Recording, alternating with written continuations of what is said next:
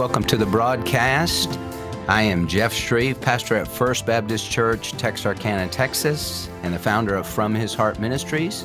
Heard every weeknight on American Family Radio at 6 p.m. Central Time. I'm filling in this week for Dan Celia. Dan is uh, dealing with some uh, physical issues with pneumonia. We want to pray for God's hand of healing to be upon him. But I'm excited to be here today. I'm joined in the studio with my lovely and beautiful wife, Debbie. Hello. and we want to wish you a happy Valentine's Day. Happy, happy. Valentine's Day is a, a, day to celebrate love and sweethearts and express uh, affection for one another, especially in, in marital love. And I was doing a, a, little research. You know, people have asked, well, how did that come about, Valentine's Day? Everybody knows about Valentine's Day, and Debbie's going to share some statistics. It is insane how much money is spent on insane. Valentine's Day. Yes. But uh, where did it all begin? But I do want you to spend some on yeah, me. Yes, you do. Uh, where did it all begin? Well, I was doing a little bit of research, and my friend uh, Bill Federer, who is an amazing historian, mm-hmm. uh, he sent an email. He sends emails out um, pretty much every day about historical things, and so he has one today about Saint Valentine's Day, and he said there was this this priest. There's a little little fuzzy on whether this guy was a priest in Rome or a bishop in central Italy, but his name was Valentine, and he was um, canonized by the Catholic Church. He became Saint Valentine, but uh, he stood up to the emperor on two counts. Uh, the emperor, there was uh, in in the third century, the the Goths were attacking the Romans, and uh, there was a, a, plague that had hit uh, in, in, that part of the world, probably smallpox. And like so a pandemic. It was, yeah, but there this was a, a, real thing. And they were having up to 5,000 people a day were dying. And so it was decimating the Roman army. And so Emperor, Cla- Emperor, Emperor Claudius II, he needed soldiers to fight. And so he said, soldiers fight better if they're not married. So he forbid their, the military to marry. And uh, so Valentine said, "Well, that's bunk," and so he was marrying guys uh, kind of on the sly, and so he challenged the emperor there, and then he wouldn't burn incense and and uh, say to the emperor, uh, "I worship you, you are God, and I worship your pagan gods." So he got in hot water with the emperor. He was arrested, and he was uh, condemned to death and here's the interesting part. So the jailer knew about Valentine and he knew he was a Christian. He asked him to pray for his blind daughter. And so Valentine prayed for her for her healing, and God healed her. And the jailer gave his life to Christ. And right before his execution, Valentine wrote a note to this jailer's daughter, and he signed it from your Valentine. And so that kind of triggered things. He was beaten and beheaded on February 14th, 269 AD. And in 496 AD, Pope uh, Gelasius designated February 14th as Saint Valentine's Day. Now, Geoffrey Chaucer, in or around the late 1300s, he wrote a poem about uh, birds that mate for life. And did you know, Debbie, that 90% of birds are monogamous? Wow. I didn't know that either. That's that's, that's more than our population. yeah, for sure.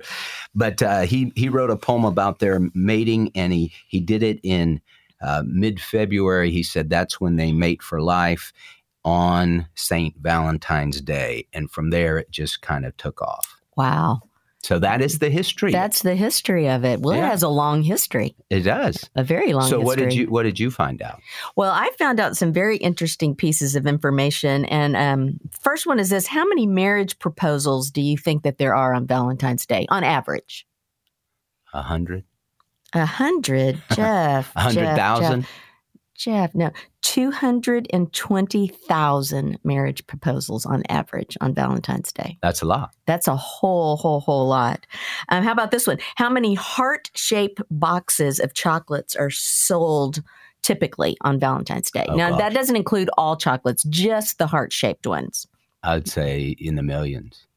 Oh, for sure. 35 million yes. heart shaped boxes. Now, I have to say, Jeff awakened this morning to just a little bitty heart shaped Valentine box. And this is so, this is one of the main differences between us. He instantly opens the box and eats two of the pieces of chocolate. It was before 6 a.m. that you did this. I felt like I had to. You, yeah, you felt pressured. Yes. Yeah, but nothing like start, starting your day with just a, you know, a sugar rush. Um, okay, how about this one? How many roses are sent Valentine's Day each year? Now, not purchased, but just sent. 10 million.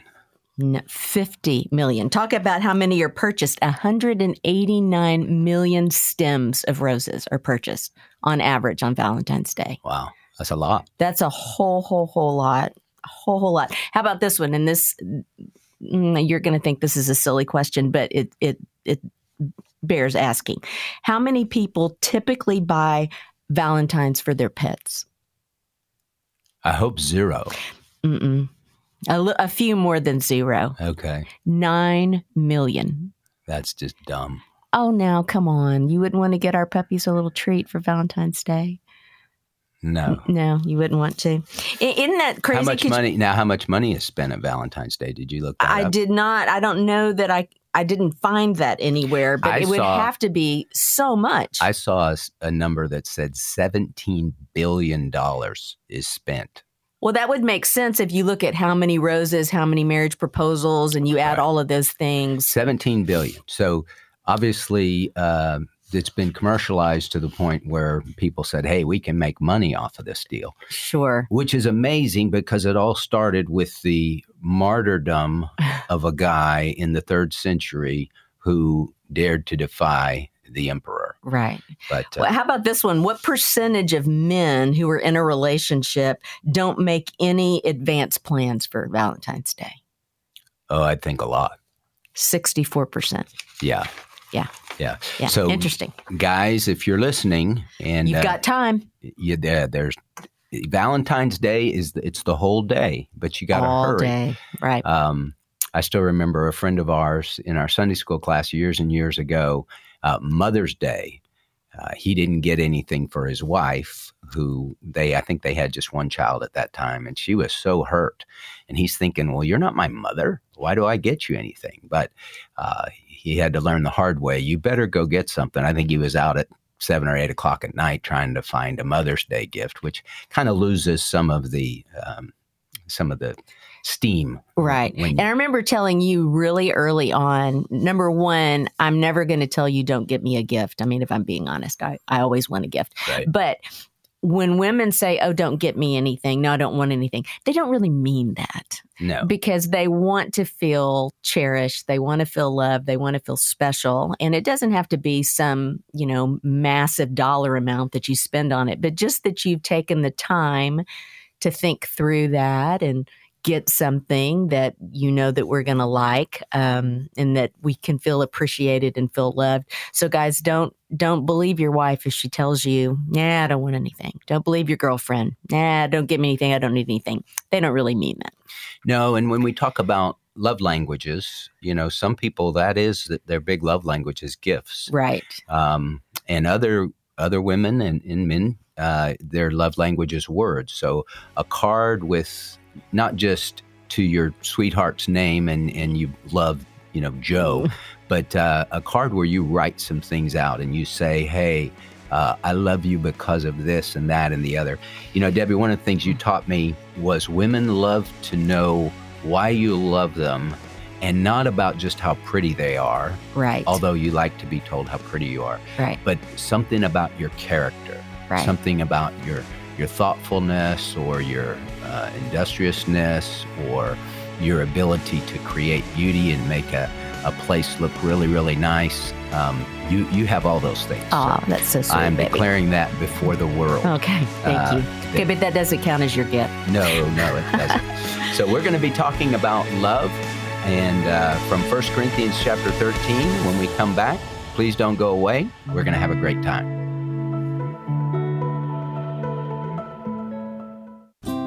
The following are real life stories from Trinity Debt Management. My story begins with debt, a lot of debt. I used my credit cards as a source of income. It was not a good situation. I couldn't pay my bills. The interest on the cards was really high. If you're in debt and you need help, call Trinity at 1 800 788 1813. I initially was scared to call, and immediately I felt relief. They contacted all of our creditors and they put us on a plan for success. Trinity will consolidate your accounts into one easy to manage monthly payment, reduce your interest, and possibly improve your credit score. You'll save thousands. I've been able to pay off close to $15,000. We're doing a lot better. Please pick up the phone and see how affordable and easy it is to pay off your debt. It's a godsend. We're debt free for keeps. Call Trinity at 1 800 788 1813. That's 1 800 788 1813.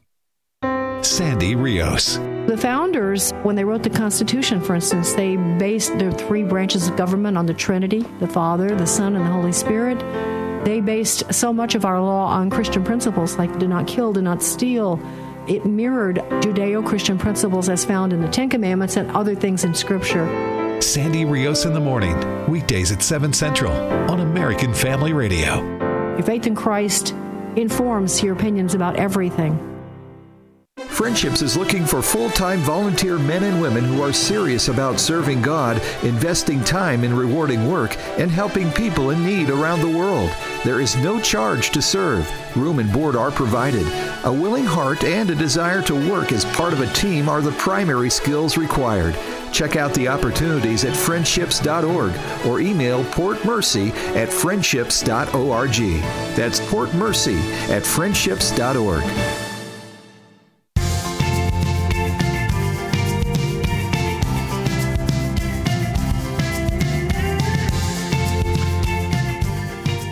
Hi, and welcome back to the broadcast. My name is Jeff Schreve. I'm filling in this week for Dan Celia, and we're praying for Dan that the Lord would bring healing to him as he deals with pneumonia and some other issues. And uh, Dan has a program, as you know, about financial issues. Uh, I'm not great with uh, financial things, although I, I, like to save money. I don't like to spend money. But uh, when it comes to stocks and bonds, I have this incredible knack of buying high and selling low. Mm-hmm. It's not a good formula mm-hmm. for uh, financial success. But I'm in the studio today with my wife, Debbie, and we are talking about love, with this being uh, Valentine's Day. And we just want to encourage our listeners uh, from First Corinthians chapter 13. It's known as the love chapter. It was uh, it was just not given to the church as an independent. Hey, here's your little love chapter. Uh, it was talking about difficulties in the church and it was talking about spiritual gifts. And then he breaks in and says, "Hey, love is critical."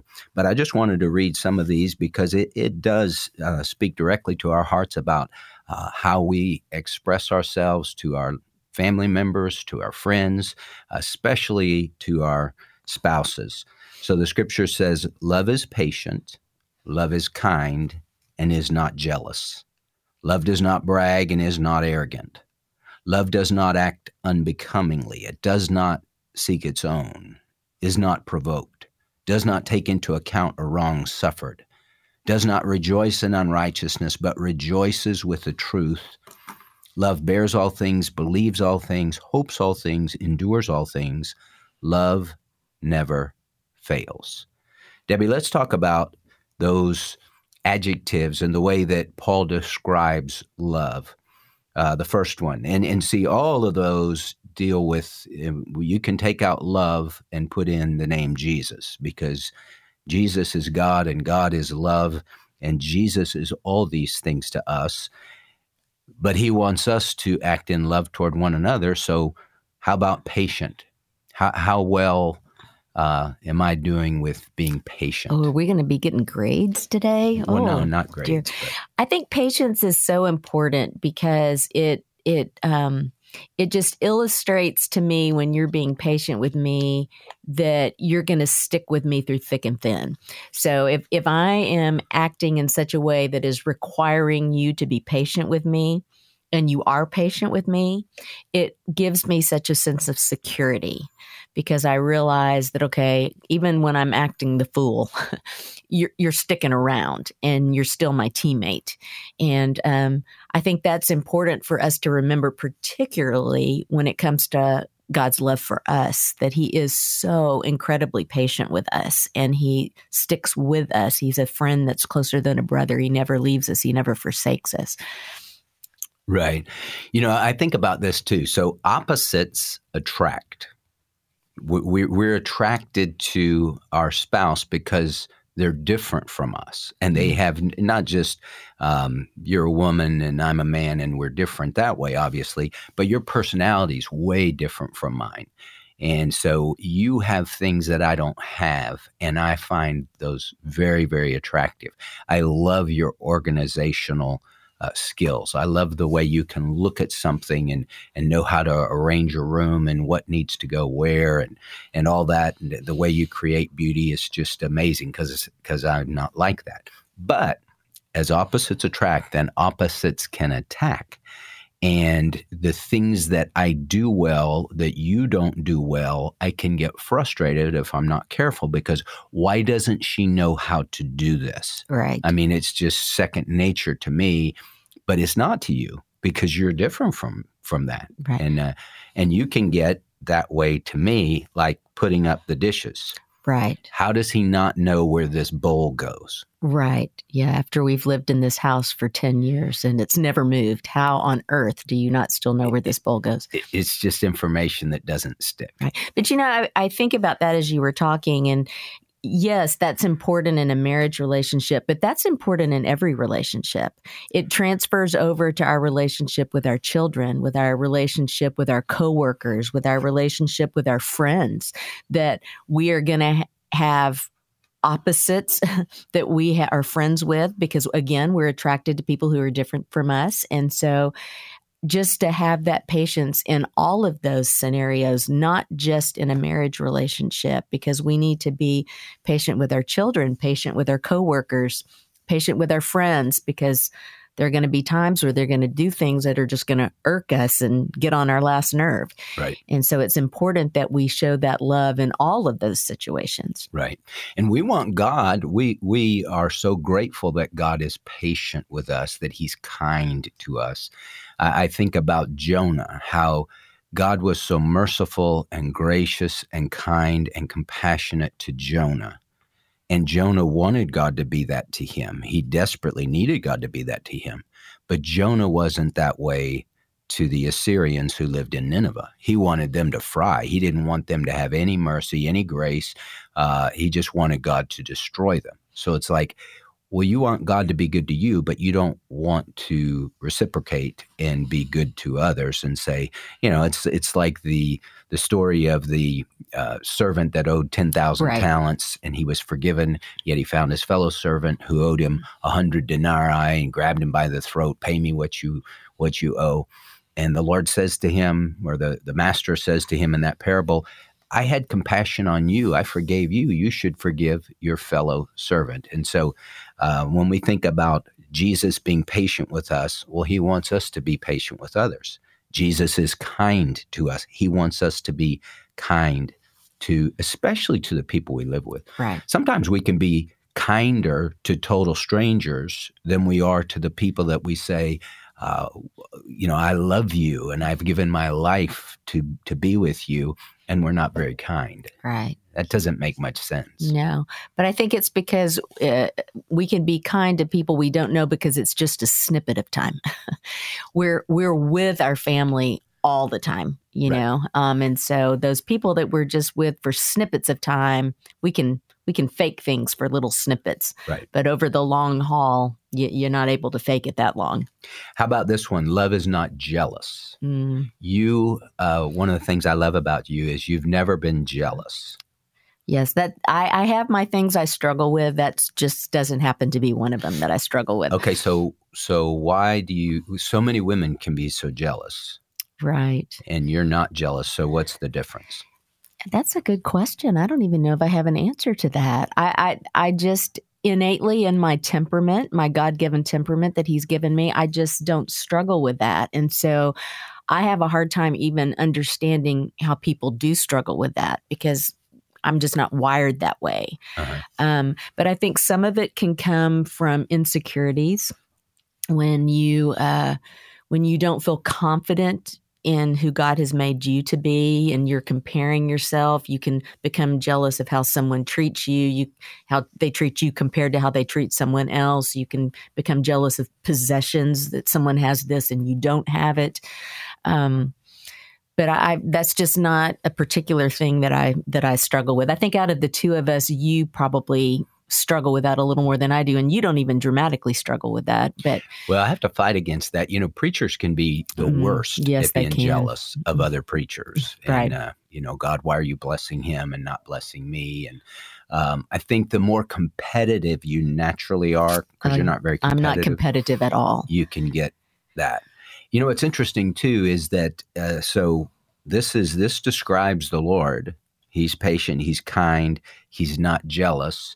And people say, oh, wait a minute, because the scripture says, I am a jealous God.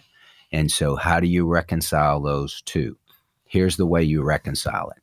When we're jealous, we're jealous of someone else. I'm jealous of you because you are uh, smarter than I am. You're more successful than I am. You have a bigger church than I do. You have your your car's nicer than mine. Whatever it might be we're jealous of people. God is not never jealous of people. He's jealous for people. He wants what's best for you and for me. So he's jealous of our hearts because he knows what's best for us is him. And we're never going to find uh, satisfaction in life apart from him because he made us for himself. As Augustine said, Lord, you you've made us for yourself and and our souls will never find rest until they rest in you. And so jealousy can destroy a relationship. Right. And eh, jealous eh, to, to combat jealousy you have to have trust. And uh, when there's not trust or you've done something as a husband as a wife to sabotage the trust you have to rebuild it and that takes time right and that can be very very difficult and uh, so well, and I think too, even coming from the the pastor perspective, um, so many pastors' wives struggle with that because their husbands are in positions of of dealing with with women that are distraught, that are hurt, that are wounded. Um, they're dealing with women like that quite often. You, they're going through a hard time and they come to their pastor for counseling and those kind of things. Right. And so I think um, just as a demographic, pastors' wives have to really guard against that and and um, make sure that they that they're trusting their husbands and that he needs to make sure that he's worthy of their trust. well, and and pastors need to be careful because women can come in with their problems and um, that pastor can find that woman physically attractive. That doesn't mean he's doing anything. He's just like, she's pretty. Mm-hmm. Uh, you got to be careful with the ones that you think are pretty. You want to keep your distance from the ones that you think are pretty. And in a counseling situation where it's just you and that other person, and they may be sharing personal things, uh, that can connect you emotionally with that person. And so, one of the great things uh, that I have found is is if you're able, you get a, a woman in your church that's able to counsel. Um, and give her training. Let her counsel the women. Or you know, in our church, we have um, Chris and Rochelle Schroeder that do so much of the counseling. Women tend to be more attracted to the pastor just as his in his position. They kind of look at a counselor different from the pastor, and so pastors need to safeguard themselves uh, from falling into temptation and uh, and creating an, an opportunity for their wives to get legitimately jealous because right. they hey you you you talk about her a lot. You seem to be spending a lot of time with her. And uh, you know the old song i only have eyes for you. Um, you know once you choose your love then you love your choice and you only have eyes for your choice and for your spouse. And so debbie and i are Filling in today for Dan, we're talking about love this Valentine's Day. And so don't go away. We'll be back right after the break.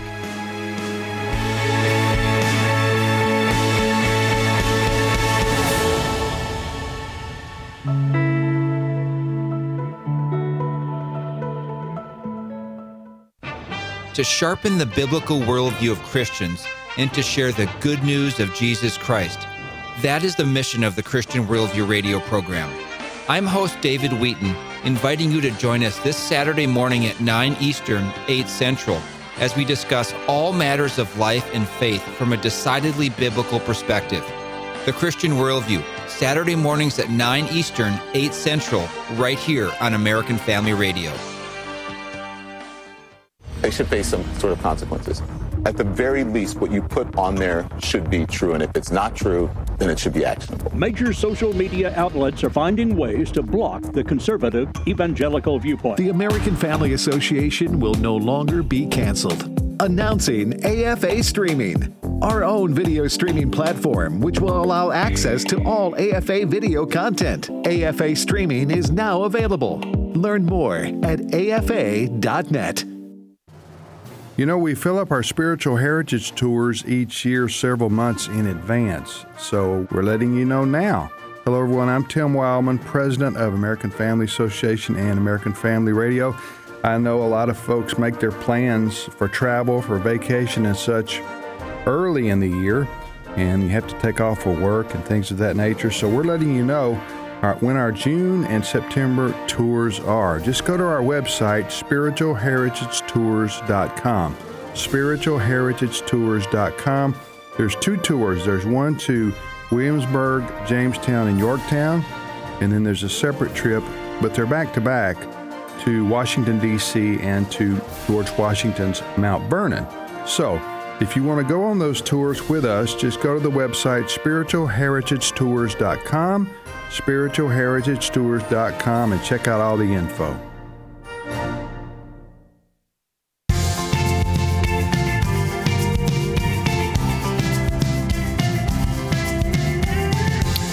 and welcome back to the broadcast. I am Pastor Jeff Schreve, pastor at First Baptist Church in Texarkana, Texas, and the founder of From His Heart Ministries, heard every weeknight on American Family Radio at 6 p.m. Central Time. I'm here in the studio with my wife Debbie. We're filling in for Dan Celia as we pray for God's hand of healing to be upon him.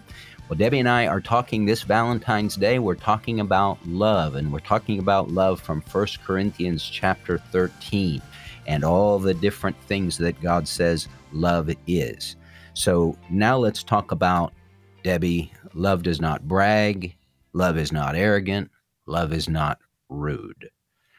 Uh, critical in a marriage that it's not a question of it's all about me. It has to be about the other person. Right. And it's it's so contrary to our nature, right? right. Because just in ourselves, we are just by nature extremely selfish beings. I mean, you think about that even with an infant, me, mine, mine, mine. They they want to be uh, have their needs met instantly. They're screaming, they want the bottle instantly. And, and so that you come into this world just as a selfish being. And uh, as you journey through this life, hopefully, once you have a, a, saving relationship with Christ, he he's doing a work in you to rid you of some of that selfishness and to help you to be more selfless. But it's uh, it's very difficult to be around real selfish people. They're not people that you're just drawn to and you think oh they're they're just so selfish. I just can't can't wait to get to know them and to spend some time with them. And uh, it can be real easy in relationships in general to just get really selfish. You know i i never thought i was a selfish person until we had our first child. And when jill got here i realized very quickly man, I'm a, I am so selfish because I was just so overwhelmed with the fact that I didn't have any me time. Right. I, er, she was demanding everything, and I had to sacrifice anything I wanted to do to make sure that I took care of her.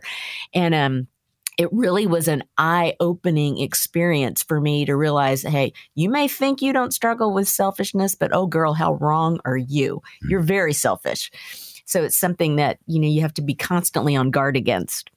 Well, it is, and uh, you know, I, between the two of us, I struggle a lot more with selfishness than you do, and uh, I think guys in general, um, because hey, it's I'm the king of the castle type in mentality, and uh, you know that it, things revolve around me. If you're going to have a great marriage, you have to put the other person first. Somebody has said, What is joy? The acrostic Jesus first, others second, you last. And if you'll live your life that way, you'll have joy because it's not about you. It's about the Lord's glory and it's about serving other people. And one of the key persons to serve is your spouse and your children, the people you are closest to. And so, uh, love. Uh, it doesn't brag. It's not, hey, look how great I am. It's not arrogant. That is just very off putting. And it's not rude. And, you know, that kind of ties in with kindness. You see, uh, how people can be with waiters and waitresses, with how, how they can be with the checkout clerks at the grocery store or at the department store. And it's, uh, I've always maintained, hey, I can be a blessing to this person. I don't know what's going on in their life. Maybe they're having a really bad day. Maybe they're just trying to hold it together and uh, they're about ready to cry because their life is falling apart. I can speak a word of encouragement to them you know, uh, Debbie, Ephesians 4.29, let no unwholesome word proceed from your mouth, but only such a word as is good for edification, to, to build up, not to tear down, according to the need of the moment, that it may give grace to those who hear.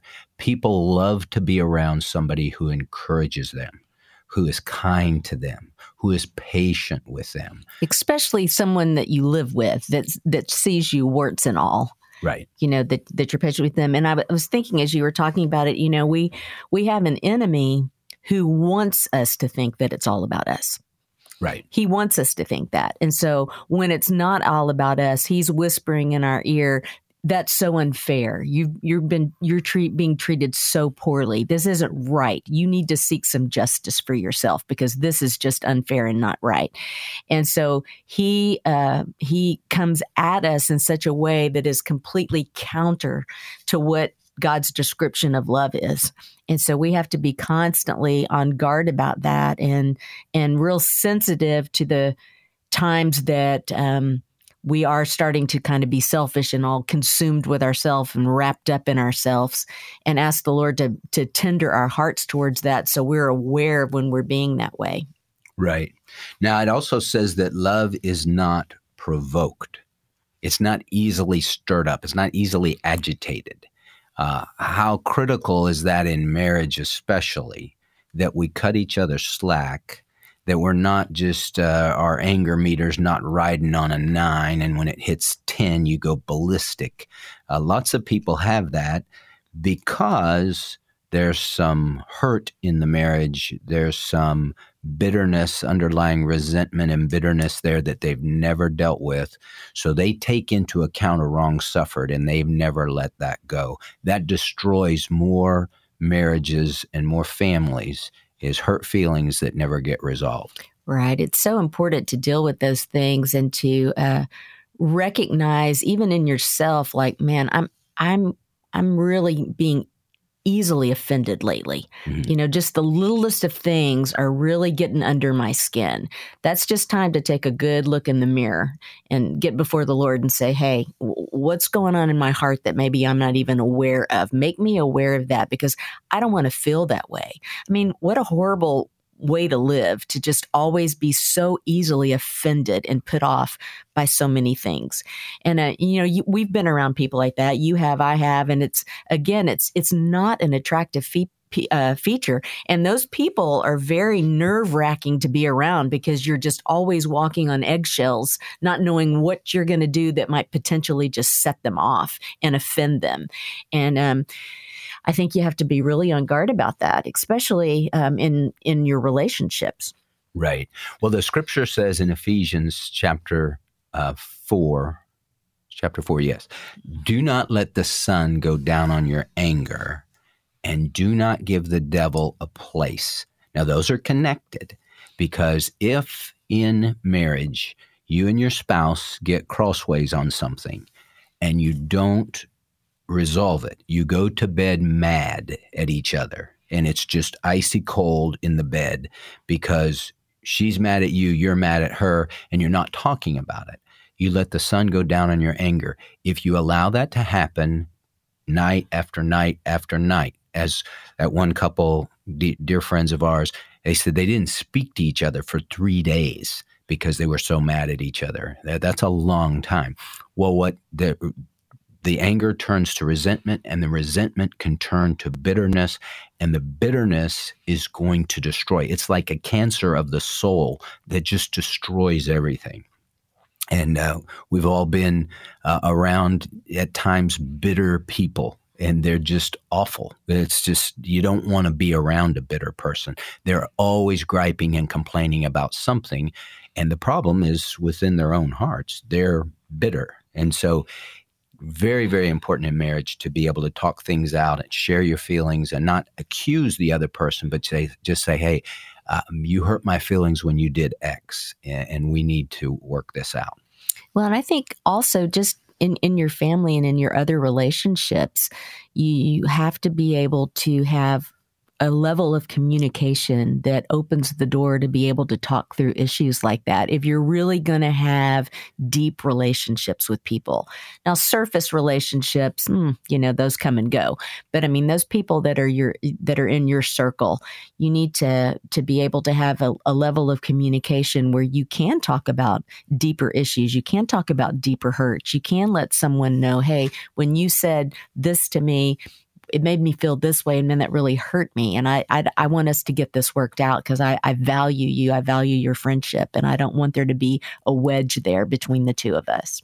Well i've noticed with with men especially it's hard for them to really let their guard down and, and tell their wives hey you hurt me here because we don't want to come across as vulnerable we want to be hey i'm strong i'm impregnable you you can't do anything to hurt me and that's a lie.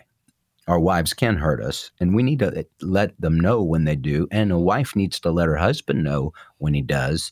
I've always maintained this you know we didn't get married. I didn't marry you to hurt you. Uh, i married you because i love you and i don't want to do things that hurt you and so in marriage it helps so much when we're honest with the other person and uh, you know um, our friend Ada Ferguson used to say there are nickel offenses and there are, you know, million dollar offenses. You, you got to deal with it, it, not everything is a hill worth dying on. So if it's a nickel offense, you just let that go. Hey, he forgot to he forgot to take out the trash. I'm not going to scream and go crazy. Um, unless he keeps doing it.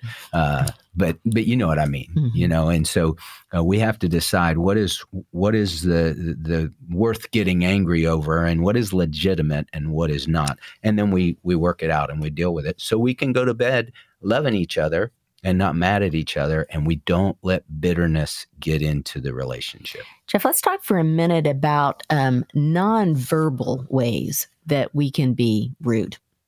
Well, we can talk about that okay. in just a minute. All I want right. to give our number out um, because we're going to be taking calls in the in the uh, next segment. One eight eight eight five eight nine eight eight four zero. That's 1 888 589 8840. And uh, when we come back after the break in just a, a, couple of minutes, we would love to take your calls and, uh, and talk to you about what's on your heart this Valentine's Day. Uh, nonverbal cues, I think that is kind of related to me.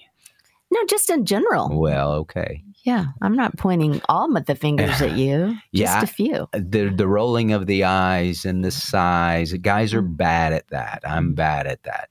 Jill called me out, our young, oldest daughter, one time, and she said, "Dad, you're doing that thing again." I said, "What thing? That thing where you roll your eyes. I hate that." Right because that rolling of the eyes speaks volumes. Like, yes. uh, I think this is so stupid. Right. Um, so, yeah. how, how do we, Debbie, how do we as men not do that? Just have to be aware that you do do it and just say, mm, Lord, help me with this. Help me with this. Right. Because it's it's it's definitely can come across very rude and very hurtful and very dismissive. Right. Yeah, it's a uh, it's definitely acting unbecomingly. And uh, sometimes we're not even aware of it. It's like, oh, I didn't say anything. It's like you didn't have but you to. didn't have to. Your body language said everything. Yeah. And so right. uh, we don't want to be like that, guys. And we want to uh, to love like we mean it, and to make a big difference in our marriages and in our families. So don't go away. We'll be back right after the break. God bless you.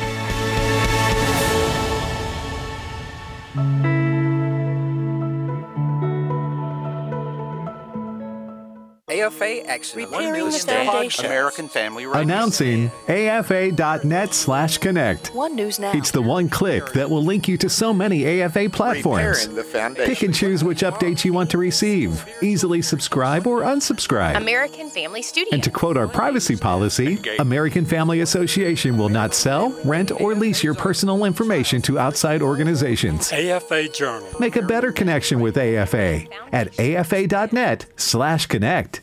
Can we trust the Bible? He says, We saw this. And that sets the Bible apart from almost everything else in the ancient world and its religious pantheon of gods and goddesses. The God Who Speaks, the important documentary from the American Family Association, is now available to watch for free on AFA's brand new streaming platform. Go to thegodwhospeaks.org to watch this award winning film today. TheGodWhoSpeaks.org. Here are Tim and Riley Wildman for the AFA Foundation. Riley, I know Dan Celia uh, works with us at the AFA Foundation. In fact, he advises you guys all the time, and you hear about him talk about the AFA Foundation on his radio program. Uh, so you work closely with Dan? Yes, sir. I do, and so it, so does Chelsea and Jessica. So Dan Celia of, of Financial Issues, the charitable gift annuity is probably the most popular product, if you will, that you guys offer in the AFA Foundation. What does that do? You basically give a lump sum to AFA, and then in return, you receive a fixed amount. Uh, coming back to them for the rest of their life. And then when they pass away, the money is left to AFA to um, leave a legacy. Contact Riley Wildman and her staff at afafoundation.net or call 800 326 4543, extension 345.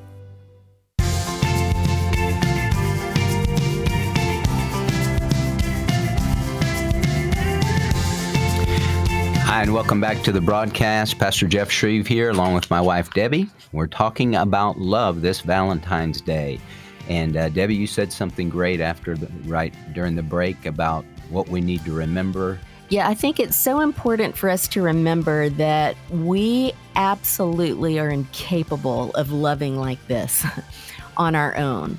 And it is only by the Holy Spirit living within within us that we're able to love that way.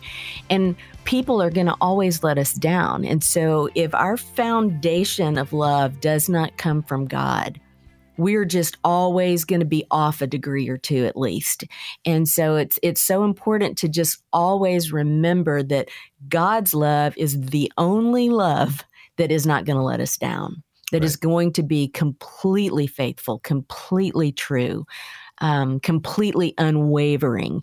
And uh, when we when we seek to have that kind of love given to us from human beings on this earth, we are going to get disappointed because they're incapable of giving it. So it always goes back to that foundational truth that in Him is fullness of joy. And in Him is where we find those things that our soul so desperately longs for. Right. Well, I, I, always think about Romans chapter 5 too. It says that the love of God has been shed abroad in our hearts through the Holy Spirit, whom He has given to us. And so uh, every Christian has the ability to love because God, who is love, lives inside. And so we have these people that are difficult people it's like, Lord, I don't love this person, but you do. So love them through me. And that could be a boss, that could be uh, some cubicle mate at work, that could be somebody at school that's very, very difficult. Um, whoever it might be, God loves that person. And so you just rely upon the Lord. Lord, love them through me. Well, and that our worth comes from that love that God gives us. That's where our worth comes from, not from right. from other people. And so it, it's so important, especially in this culture when our culture tells us the complete opposite of that, to just always be cognizant of that fact that that's where our worth and value comes from because we were created in God's image and he loves us. Right. Well, we're taking calls this uh, this segment one eight eight eight five eight nine eight eight four zero, and we have Sheila from Texas on the line. Sheila, welcome to the broadcast. Hey, thank you very much. Um, I appreciate everything y'all are doing. Um, I just wanted to comment uh, earlier in the first segment there. You, you were talking about how uh, Debbie uh, didn't have a jealous nature, and I, you know, a lot of people don't. But I think as spouses, we could do things to incite jealousy in our spouses. And, For sure. Um, and I, I think that's just something that you know, if if we're doing that, we need to uh, pray and ask God to give us strength to stop doing it. I think it's insecurity on both parts. If you would uh, try to make your spouse jealous, and or if uh, you're jealous for you know your own reasons or whatever. So I just want to comment on that. Yeah, no, that's a great comment. Thank you, Sheila. I appreciate that. Yeah, I remember uh, dating a girl in high school who was hyper jealous, and if I ever talked to another girl, she was uh, she was just super mad, and it was just it was just uh, you know exasperating because it's like good night. You know, if I talk to the 75 year old teacher in social studies, you're you're jealous. And so sometimes it can be overboard, but you're exactly right, Sheila. We don't want in marriage, we don't want to do anything that would trigger that in our spouses because um, if we're giving a lot of attention to somebody of the opposite sex, um, that's naturally going to to cause some insecurities in your spouse. And so well, I think too. I was I was just thinking this for me, I'm I don't necessarily get jealous with you with other people, but I can get jealous of you with the time you spend on your phone or on your iPad. Mm-hmm. So I mm-hmm. can I can get jealous. It's just not of another human, if that makes sense. And right. and so it, it, it's still something I have to to guard against, and you have to guard against too, to right. not be on some device all the time to where I'm I'm feeling like I'm coming in third or fourth in your life, right? right. Um, and so, um, yeah, you don't need to incite that, but then I I need to be patient with that as well, and and talk to you in such a way to let you know that hey, watch out, this is yeah. starting to bother me. I talked to a friend of mine who's uh, got a young, beautiful wife, two little kids, and he is uh, he's very into his job. He does a great job with what uh, the Lord has given him to do, but he takes his phone t- into the bedroom with them and he's answering emails at 11, 12 o'clock at night. And I t- and he said his wife hates that. Mm-hmm. And I mm-hmm. said, yeah, take mm-hmm. don't don't bring your phone into the bedroom have that be a no phone zone so it's just you and your wife and you guys can talk at night and um, you know, before you go to sleep, and, and there's not other things interrupting. Well, we're taking calls. If you would like to uh, discuss some of these things with us, we would love to talk to you. 1 888 589 8840 is the number to call. We've been talking about 1 Corinthians chapter 13. Uh, one of the things that it says in verse 6 love does not rejoice in unrighteousness, but rejoices with the truth that is such a key verse, especially in our world today, because we have people that uh, say, you know, love is love. It's all about love, and you know, if you don't agree with with my sinful decisions, then you don't love me. Um, so, if you're invited, as one pastor was asked on national television, if you were invited to a gay wedding, would you attend? And the pastor said, "Well, yes, I would, because I would want to." Support the couple and it's like mm, first or first corinthians 13 6 i wouldn't based on that verse i don't rejoice in unrighteousness i rejoice only in the truth. And that is something that's an affront to god. Uh, he says it's an abomination to him. So h- how would you rejoice in that? Now i tell our church i said listen anytime a person attaches sin to their personhood this is who i am and they say God is going to have to accept me uh, for who I am, and I am this way. Uh, you attach sin to your personhood, you can never be made right with God because the Lord hates sin. You are not your sin. You commit sin, and we commit all kinds of different sins, but you never want to attach that sin to your personhood because love, God's love, can't rejoice in unrighteousness. It only rejoices in the truth. Well, we have uh, Stephen from Arkansas. Stephen, you're on the broadcast. Welcome. Thank you very much. How are you? Good. How are you doing? Excellent. I just wanted to comment on the fact that we know that Satan is the father of lies. And one of the greatest lies that he has success, successfully told people throughout the world is sticks and stones may break my bones, but words will never hurt me. And I want to remind everyone that it's the words that you use and the way that you use them and how hurtful you can be, and to sometimes hold your tongue and maybe raise your eyebrow before you raise your voice. Mm, that's a great word.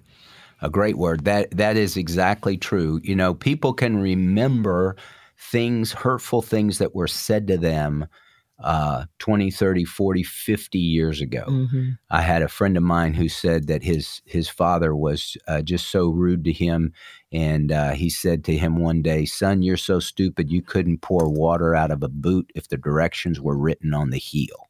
Oh, ouch! And he was probably five or six, seven years old when that happened and I was talking to him. He's in his 40s. Mm-hmm. Still remembered it. It's it's still a wound like it happened yesterday. You know, I, I had heard this last night at a, a, banquet I was at, and I had remi- was reminded of it because the statistic is that for every one negative word that someone has spoken to you that you have just taken in and and and ruminated over, it takes a minimum of five positive things to push that out of your mind again.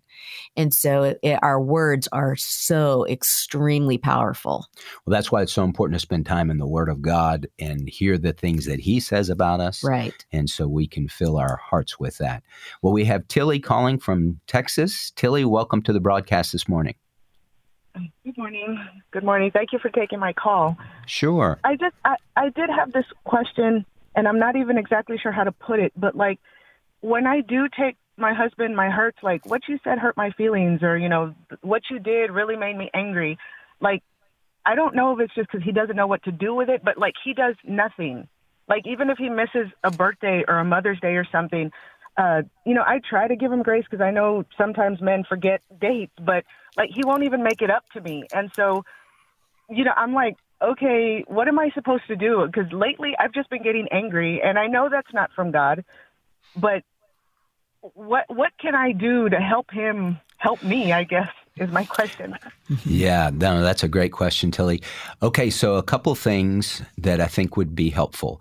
If you can express your feelings in a way that he can understand those. Uh, Debbie and I, when we had our first child, uh, I still wanted to go and do things, play basketball, come home after work and just be gone. And she was at home with the baby all day. She wanted me to be home. And we used to fight about that. It's like, why are you forcing me to, to abandon my fun? And uh, then she put it in a in a way that I understood. She said, "What would it be like if your friends all got together to play basketball and they didn't invite you?" I said, "Well, that why would they do that? That would really hurt." And she said, "That's what you're doing to me." And all of a sudden, the light came on, and I understood what I was doing, and I was so sorry. So rather than nag him, and I'm not saying you're doing that, but present it to him in a way that he can understand, and then uh, just give him ideas and ways that he can really minister to you because most of the time men don't they don't we don't know what to do and so you can help us so much with that. Well thank you for being with us today. We'll be back again tomorrow. Uh, pam tebow tim tebow's mother will be our special guest as we talk about parenting. So make it a great day. God bless you.